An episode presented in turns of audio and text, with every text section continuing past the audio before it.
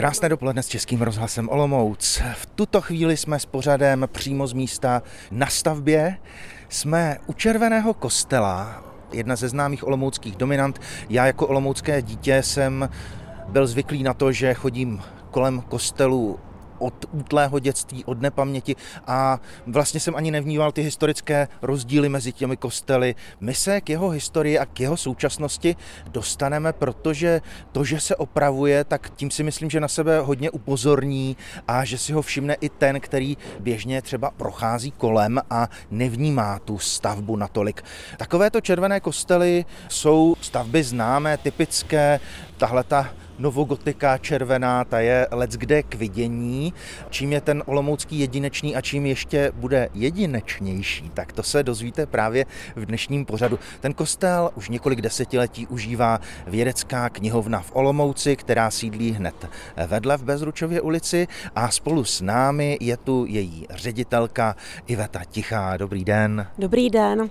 Řekněte nám stručnou historii kostela ve službách vědecké knihovny. V roce 1959 se Červený kostel stal objektem tehdy studijní, dnes vědecké knihovny v Olomouci a stal se skladem knih, což pro ten kostel nebylo vůbec vhodné a nebylo to vhodné ani pro ty knížky. Takže kostel byl vlastně do nedávné doby, je to dva roky zpátky, ještě plný regálů a plný knih. Potom vznikem a výstavbou našeho nového depozitáře v Hejčíně došlo k převozu těchto knih do Hejčína. Prostor v kostele se uvolnil a na podzim roku 2020 začala rekonstrukce Červeného kostela, která má být dokončena v prosinci roku 2022. Jaké akce tam potom plánujete? Budou zde autorská čtení, budou zde výstavy, budou se zde konat malé koncerty, budou se konat konference, budou se konat různá setkání. Víceméně ten červený kostel bude plnit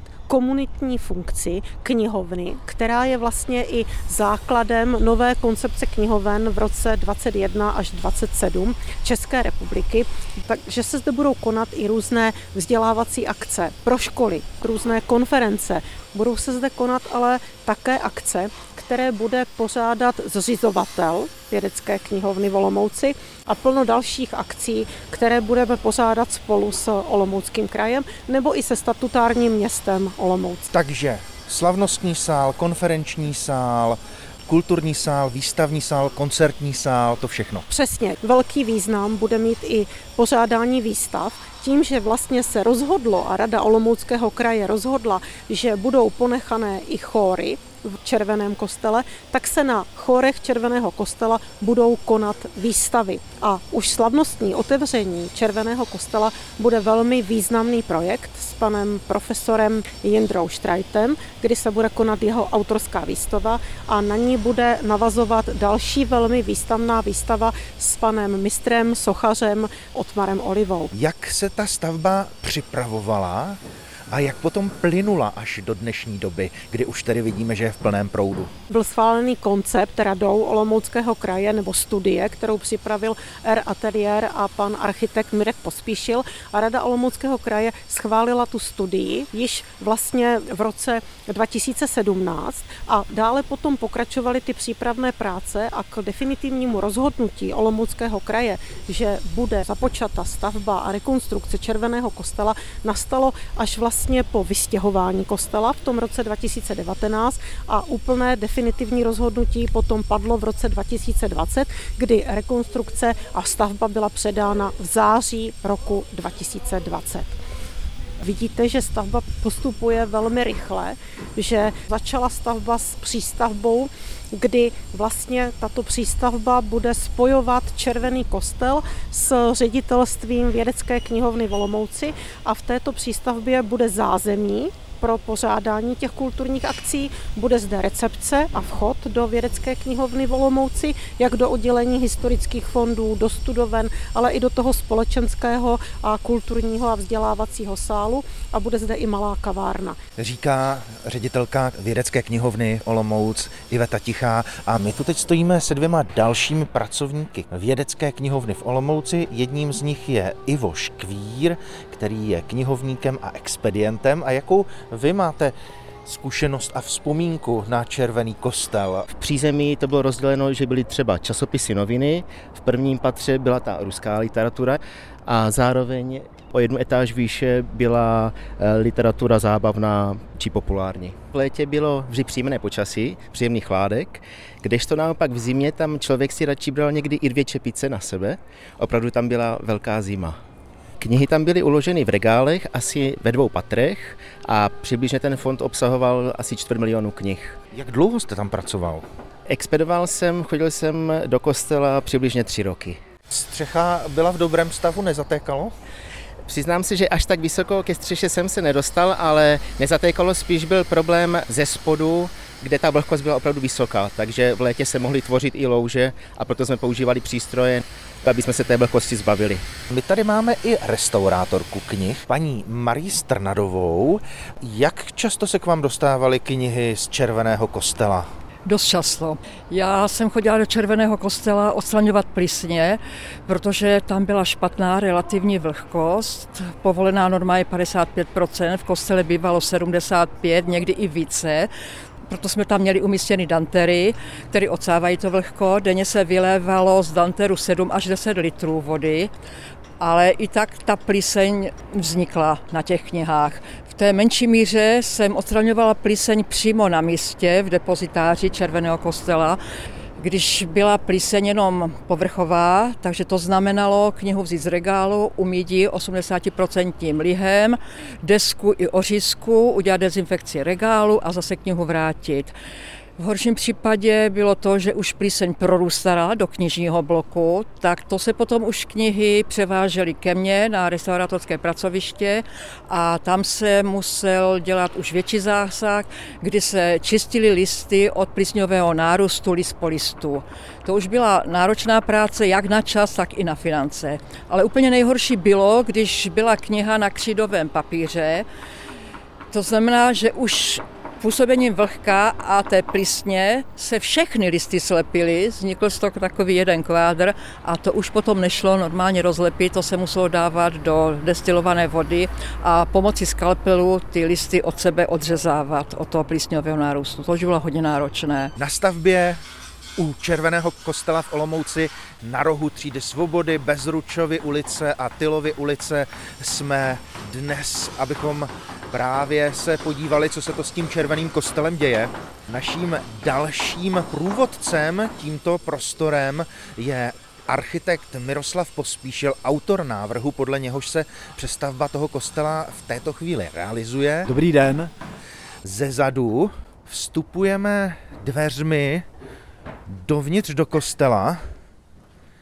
Vidíme, že tu chybí podlaha, celý ten vnitřní prostor je vyplněn lešením. Ano, je vyplněn lešením právě proto, že probíhá obnova střechy a část krovu se dělá jako nová, proto je potřeba ten prostor jako vyplnit konstrukcí a podepřít některé části těch zachovaných prvků dřevěných vlastně krovu, ale současně také to lešení je nezbytné pro obnovu povrchu uvnitř kostelní lodi. Vidíme podlahu, jste správně řekl, pokrytou štěrkem, ale ten stav dřívější byl ještě o něco hlubší, protože pod námi jsou rozvody vzduchotechniky, rozvody vytápění, jsou provedeny statické vlastně sanace odových konstrukcí, jsou provedeny opatření proti vlhkosti. Takže ta úroveň, na které stojíme, je už vlastně úroveň nová, neboť pod námi je zhruba půl metr až metr vrstva nových vlastně funkcí nové skladby. To tedy sem bylo dodáno s tou rekonstrukcí ano. právě probíhající. Ano, je to tak, je to tak. Víme, že ta stavba byla jako sklad knih nevyhovující v minulosti také, protože zde bylo vlhko. Kostel byl postaven vlastně před prostoru městských hradeb na místě vodního příkopu, na zbytcích původního bastionu, takže to podloží nebylo úplně sourodé, byť stavba nevykazovala zásadní poruchy. Navzdory tomu i vzhledem ke změně typu provozu, která tady bude, se provádělo stužení kostela a vlastně v návaznosti na statickou sanaci se řešila taky právě sanace vlhkosti. Jak bylo potřeba sanovat staticky ten kostel? Kostel díky tomu nesolidovému podloží byl sanován, byl spevněn vnějším betonovým prstencem po vnějším obodu stěny, který byl kotven do úrovně minus 3 metry pomocí mikropilot. Ty mikropiloty jsou vrty o průměru do 5 cm. Tady vlastně byl vodní příkop, před hradbou byl vodní příkop, který se postupně zasypával, na těch násypech se stavělo. Někde byly zbytky původního terénu, někde byl zutěný násyp, ale určitě znáte to, že po třídě Svobody nějaké potrubí teče rameno Moravy. A to právě souviselo i s tou vlhkostí nebo s tou úrovní vody, která na počátku 20. století v těchto místech byla. To znamená, co se vlastně může udělat nové, co se překryje a co zůstává původní a musí být zachováno? Trofnu si říct, že zachováno bude všechno původní. Ty nápisy, které tady vidíme, jsou nápisy v češtině. Kostel byl původně kostelem evangelickým, ale německým, ale po válce zde praktikovali čeští evangelici a dva nápisy, které vidíme, budou obnoveny a třetí nápis, který chybí, ale my jsme podle fotografií našli jeho podobu, tak ten bude vrácen zpátky na to původní místo. Viděli jsme, že na stavbě se podílí firma, která se zabývá vitrážemi. Jak se vám vlastně pozdávají, jak se vám líbí ty vitráže z 80. let sem dodané? Já si myslím, že ty vitráže mají svou hodnotu a vzhledem k tomu, že nemají nějaký ideologický kontext a mají dobovou historii, tak bylo rozhodnuto nejenom z naší strany, ale ve straně památkářů zachovat eh, tyto vitráže v této podobě.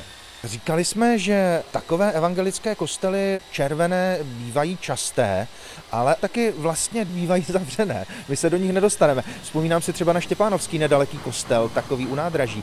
Co je na té stavbě zajímavé uvnitř, když do ní vstoupíme?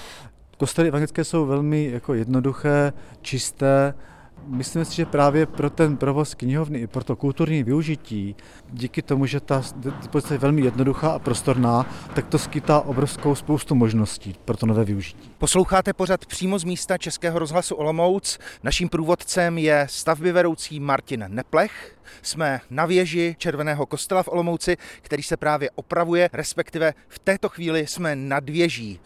Tady je poslední patro lešení. Pohled je úžasný na kopce, které lemují hanou. Jak se sem často dostanete? Tak tady na samotný vrch jsme zhruba v 56 metrech. Chodím tady ve směs dvakrát týdně, protože se tady provádí na věži pokryvacké práce.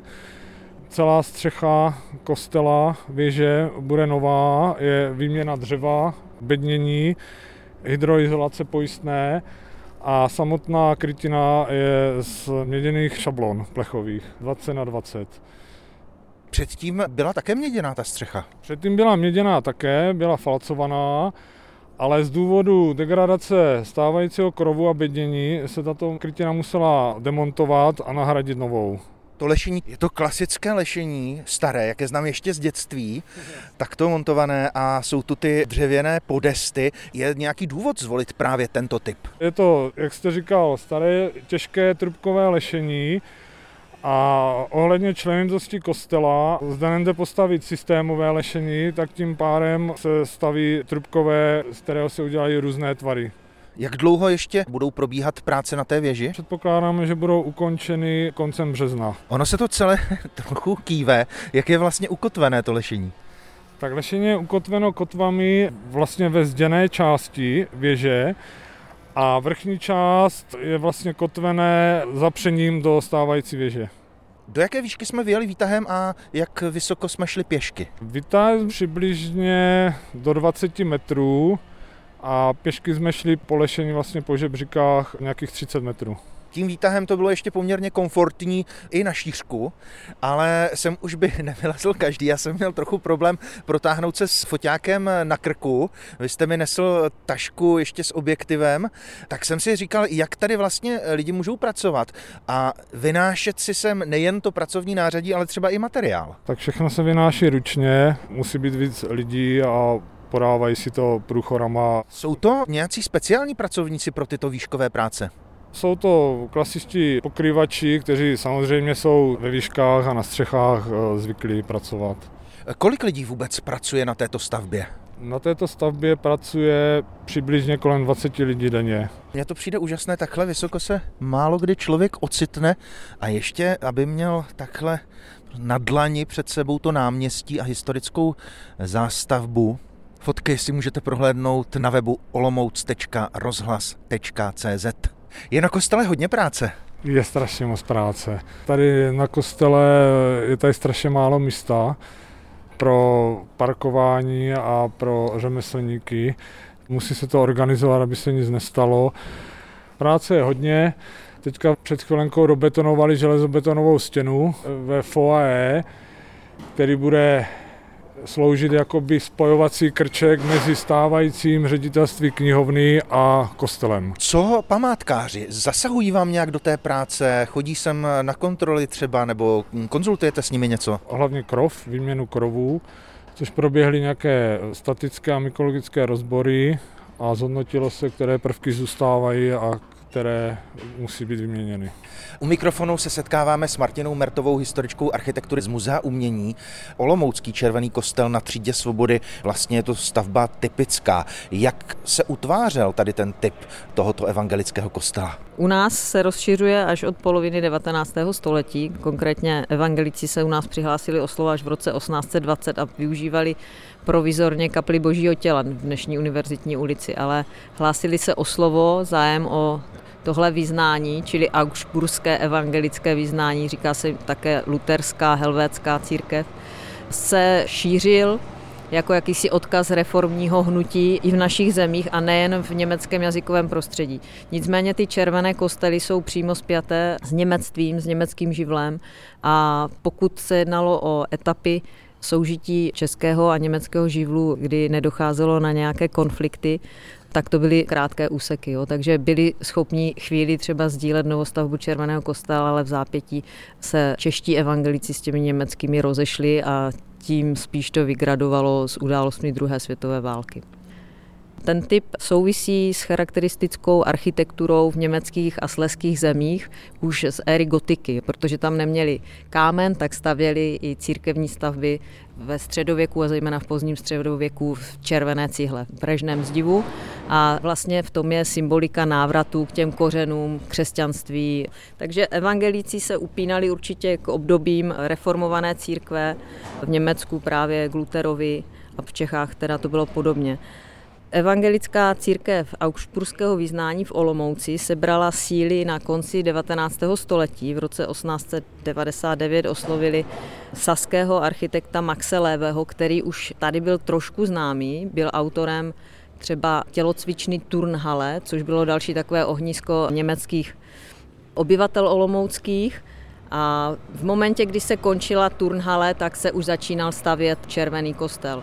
Max Leve jinak je třeba také autorem konkurenčních návrhů k úpravě severní fasády Olomoucké radnice. Takže je vidět, že se tady pohyboval a samozřejmě reagoval na urbanistické zadání tehdy aktuální Kamila Siteho. Ano, ten kostel vlastně vznikal v místech, kudy v minulosti vedly hradby patří tedy mezi novostavby rozšiřující se Olomouce. On se stal takovým ústředním místem zlomu okružní třídy, která v Olomouci teda nebyla nikdy dobudovaná. Začalo se výstavbou fary a tehdy stavěl tu farní budovu, která byla kombinována s obytným domem jistý olomoucký stavitel Franz Bem a ten právě v téhle lokalitě stojí za řadou obytných domů, které lemují třídu svobody. Takže jakýmsi logickým výsledkem jeho snažení byl i návrh eh, toho červeného kostela, tedy evangelického, ale nakonec jej přepracoval právě ten přizvaný, už zkušený architekt ze Saska. Samotná architektura evangelického kostela teda není žádná špičková věc. Opravdu bychom našli spoustu analogií u nás i v zahraničí, ale zajímavé je to zapojení do urbanismu na zbořených hradbách bastionové pevnosti. Kdyby tam ten dům nestál, tak se nám nikdy nepodaří zastavit se pohledem na jeho štíhlé věži. Jo. To znamená, ať už jste na třídě svobody ze severu, se díváte dolů k jihu anebo na sever, tak vždycky má oko, kde se zastavit. Tomu se říká ve francouzštině point de vue. Dá se říct, že ten červený kostel sehrál roli tom urbanismu docela zásadní a tu správnou, tak když se na to chceme dívat pohledem urbanisty konce 19. století. To, že se nám kostel dochoval do dnešní doby, není úplně samozřejmé, protože tu byly i jiné plány s tím místem. Hned po válce po odsunu Němců se kostel dostává do zprávy evangelické české církve. Nejdříve jim však zabavena farní budova za kostelem a posléze pro potřeby univerzitní knihovny je adaptován samotný sakrální prostor pro potřeby skladiště knih. Do té doby však pár let se tam sloužily mše, na fotografiích třeba máme doložené české nápisy vedle oltáře. Takže to byla první rána pro české evangelíky a druhá eh, spočívala v jakémsi definitivním rozhodnutí o tom, že už se jim ten svatostánek nevrátí a nevrátí se ani své původní funkci. Naštěstí teda sešlo z těch plánů na demolici, ty se opakovaly několikrát, ale pro tu nepružnost tehdejšího režimu a podfinancování například knihovnictví. Na to nakonec nedošlo, ale známe například projekt i slavného olomouckého architekta Lubomíra Šlapety, kdy navrhuje novostavbu vědecké knihovny právě na místě Červeného kostela. U stavby Červeného kostela se teď setkáváme s Janem Žurkem, radním Olomouckého kraje pro kulturu, který je tu za investora, protože tuto stavbu vlastně investuje Olomoucký kraj, ale rozhodlo ještě to předešlé zastupitelstvo, ne? Přesně tak. O investici rozhodlo bývalé vedení kraje a rozhodli o tom ve chvíli, kdy na projekt neměli žádnou dotaci ani žádost o dotaci nedávali. Takže já se musím přiznat, že na začátku, když jsme se stali součástí vedení kraje, Velice vážně jsme zvažovali možnost, že bychom celou tu investici zastavili, protože je poměrně ekonomicky náročná. Vzhledem k tomu, že se realizovala bez dotace, tak bylo na místě zvážit všechny pro a proti. No ale dopadlo to tak, že stojíme u stavby, která probíhá. Přesně tak. Já si myslím, že zde samozřejmě vzniká úplně unikátní projekt, a to je nejenom proto, že se opravuje památka, ale zejména protože vědecká knihovna získá prostory pro rozvoj svých vzdělávacích, komunitních a společenských akcí. A myslím si, že to může být jakési výstavní místo pro celý kraj, místo, které se stane plnohodnotnou součástí kulturního života města Olomouce. Jak se tedy podařilo nakonec sehnat ty peníze a jak vysoká je ta částka? Ty prostředky jsou v současné době nadále eh, výhradně z krajského rozpočtu, to znamená, že stavíme takzvaně za své, nicméně my intenzivně jednáme o tom, že bychom získali prostředky z Národního plánu obnovy. Možná už za nějaké dva měsíce bude vyhlášená výzva a pro nás je uplatnění Červeného kostela v této výzvě naprostá priorita a tam bychom mohli dosáhnout na dotaci přesahující 100 milionů korun. Jaká je tedy ta celková částka, za níž proběhne nebo probíhá ta rekonstrukce? Ty celkové náklady, včetně interiéru, stavebních úprav a tak dále, se pohybují okolo 170 milionů korun. Kdo stavbu realizuje? Vidíme tu samolepky ŽS Ohla a Štrabak. Tyto stavební firmy uspěly ve výběrovém řízení a samozřejmě se potýkají s řadou komplikací, ať už je to covid nebo v tuto chvíli třeba odliv ukrajinských pracovníků.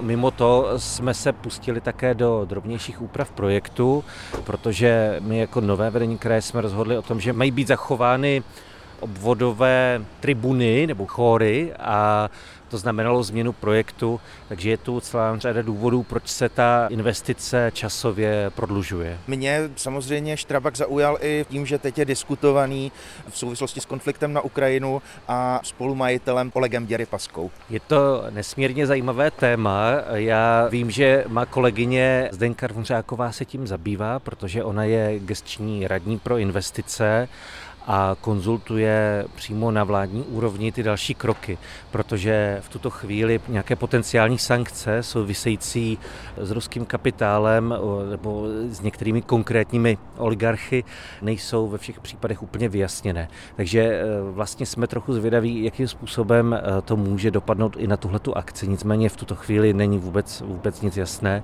A naopak máme i ty informace o tom, že stavební firmy mají ten problém e, s odlivem pracovní síly, kdy část mužů ukrajinských se vrátila do své země. Ale stavba tedy zatím běží podle plánu. Úplně původně jsme mysleli, že bude hotovo v září 2022. Ten termín se posunul na prosinec 2022 a upřímně máme už signály, že třeba ani tento termín nemusí být dodržen. Jak tedy vypadá další osud přestavby toho kostela a jeho otevření? My jsme nechali zpracovat koncepci využití červeného kostela. Myslím si, že to je velice zajímavý dokument, který popisuje nějaké základní principy toho využívání, včetně jakýchsi dramaturgických liní, ať už po výstavní linii nebo z oblasti živého umění, přednáškové činnosti a tak dále. A vědecká knihovna má vlastně od eh, kraje přislíbeno personální posílení. To znamená, že ve chvíli, kdy se ta přístavba rozjede naplno, tak do vědecké knihovny nastoupí na úvazky další zaměstnanci, kteří se budou starat vyloženě o fungování toho červeného kostela. Takže se těším i na to posílení, které bez pochyby přispěje k tomu, že to místo se stane skutečně nějakým kulturním úzlem v rámci města, potažmo v rámci celého kraje. Posloucháte pořad přímo z místa Českého rozhlasu Olomouc, který se dnes věnuje rekonstrukci červeného kostela v Olomouci na třídě Svobody u vědecké knihovny. Přesunuli jsme se do ateliéru Miroslava Pospíšila, který architektonicky realizuje nejen přestavbu červeného kostela, ale i dostavbu spojovacího foaje mezi budovou ředitelství knihovny a právě touto historickou stavbou. Půdorysný tvar té přístavby není náhodný, vychází právě z půdorysu kostela, je to jakýsi výřez části půdorysu, který je vysunut mimo tu původní platformu a ta ostrost, která je typická pro neogotiku kostela, bude zopakována i na této nové části. Ta transparentnost a ta průhlednost, to je vlastně jedna z podmínek, které se vyplynuly z dialogu s památkovým ústavem, protože jsme se zhodli na tom, že bylo vhodné zachovat průhled mezi ulicí Bezručovou a Tylovou, který tam dneska je, tak aby vlastně ten průhled tam zůstal i po té realizaci té přístavby. A navíc, co je transparentní, je funkce tedy toho, kdo budou spravuje, a to je vědecká knihovna, protože my vidíme skrze to foje police s plnými knihami, které jsou vlastně takovým znakem té instituce. Vytvořením spojnice mezi budovou ředitelství knihovny a Červeným kostelem vznikl také oddělený polouzavřený prostor do Tylovy ulice, který na návrhu vidíme, že jste částečně vydláždil, částečně je tam trávník jako v letech minulých a ten prostor slouží jako taková kavárna, vidíme tam právě lidi buď se bavit, anebo číst knížky na té vizualizaci. Zatímco ze strany od Bezručové ulice dojde k otevření veřejného prostoru až vlastně k fasádě Červeného kostela a také i z té vnější strany bude navržen prostor užitkový, může tam být venkovní sezení, neboť to foaje nebo součástí foaje bude taková mini kavárna, takže je možnost tam koupit třeba kávu, sebu a posadit vlastně venku před tou budovou.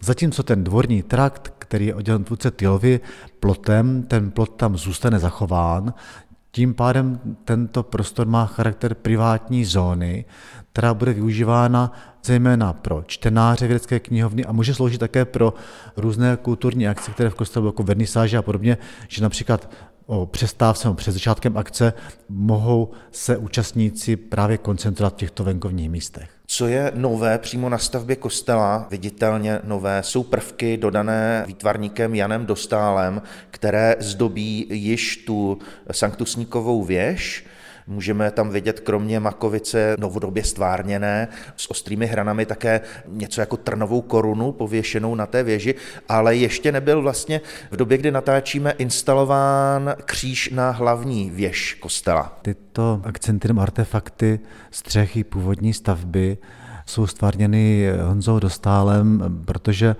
Původní prvky se nedochovaly. V roce 88, když se střecha opravala, byly nahrazeny řemeslně jednoduchými prvky.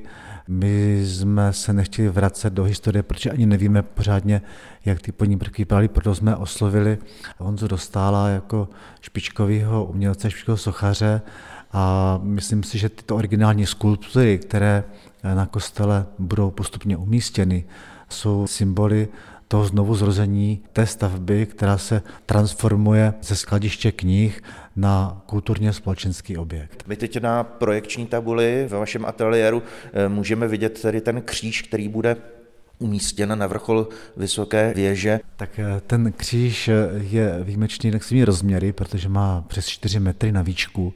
Je vlastně podobný jako dneska už je možno vidět kříž na Sankrusníku, nicméně díky tomu měřítku má spoustu dalších detailů, například, že v tom průsečíku křížových ramen je umístěn krystal s kruhovou kotenovou kornou po obvodu. Je to podle mě takový symbol i trošku církevní, možná symbol Ducha Svatého.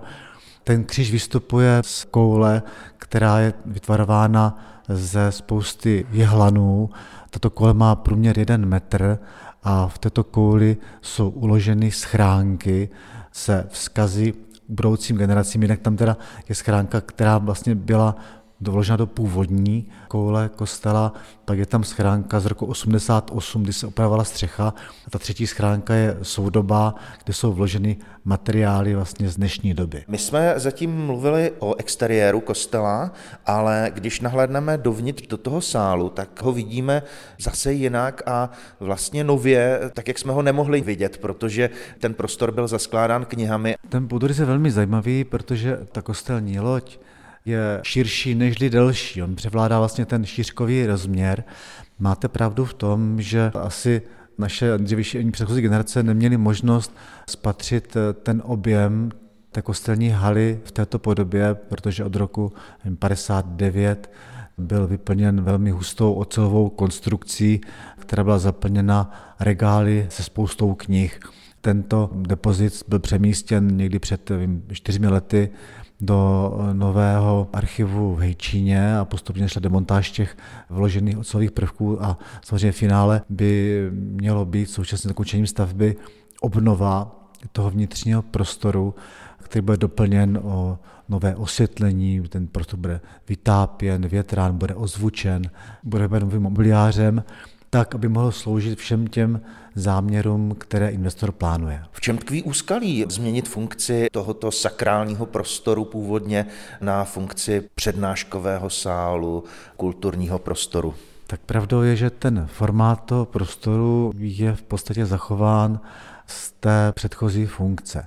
Důležité bylo spíš to technické vybavení ve jménu nového provozu a to je to, co jsem zmiňoval, to je právě ozvučení, osvětlení, různé akustické úpravy, samozřejmě i jakási pohoda toho vnitřního prostředí, jak jsem zmínil, ten kostel bude vytápěn, bude větrán, bude mít výbornou atmosféru. Vidíme, že ta atmosféra je klidná, jsou to pastelové barvy, které vycházejí asi z barev vitráží oken. Úplně z vitráží oken ne, možná vycházejí spíš jako z těch původních, protože vitráže pocházejí také z 80. let, které tam dneska jsou ale například chory, které vidíte, ty jsou téměř původní.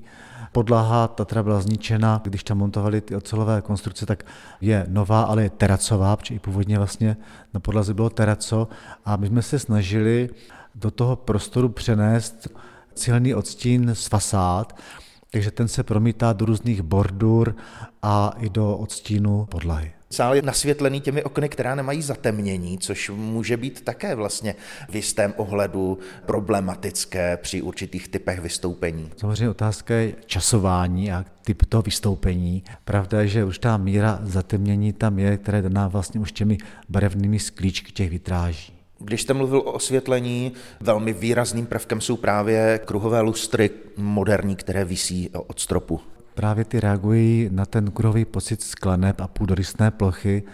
Ten kruh, který je uprostřed, to je vlastně řekněme, kruhové svítidlo atypické rekordních rozměrů, protože má průměr 6 metrů. To je taková obvyklá věc. Samozřejmě ta svítidla mají možnost plynulé regulace, čili stmívání a mění intenzity osvětlení. Co mě zaujalo, na těch vizualizacích vidíme černou střechu, ovšem teď ta střecha září zlatě. Kostelní střecha je z měděných šablon, které mají formát původní eternitové krytiny. Došli jsme taky vlastně v tom dialogu s NPU k tomu, že měděné tašky budou vhodnější než eternit z důvodu trvanlivosti a kvality.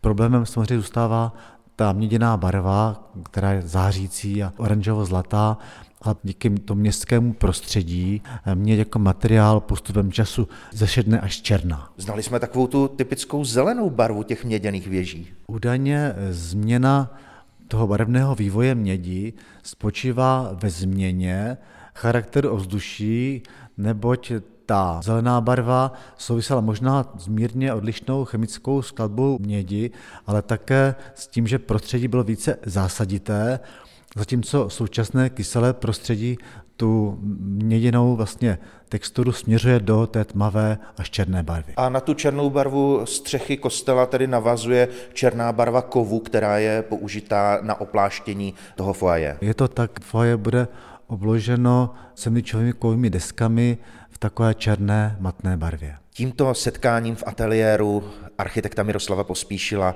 končí dnešní pořad přímo z místa. Děkujeme naslyšenou. Děkuji, hezký den. A naslyšenou přímo z místa na vlnách Českého rozhlasu Olomouc se těší také Aleš Spurný.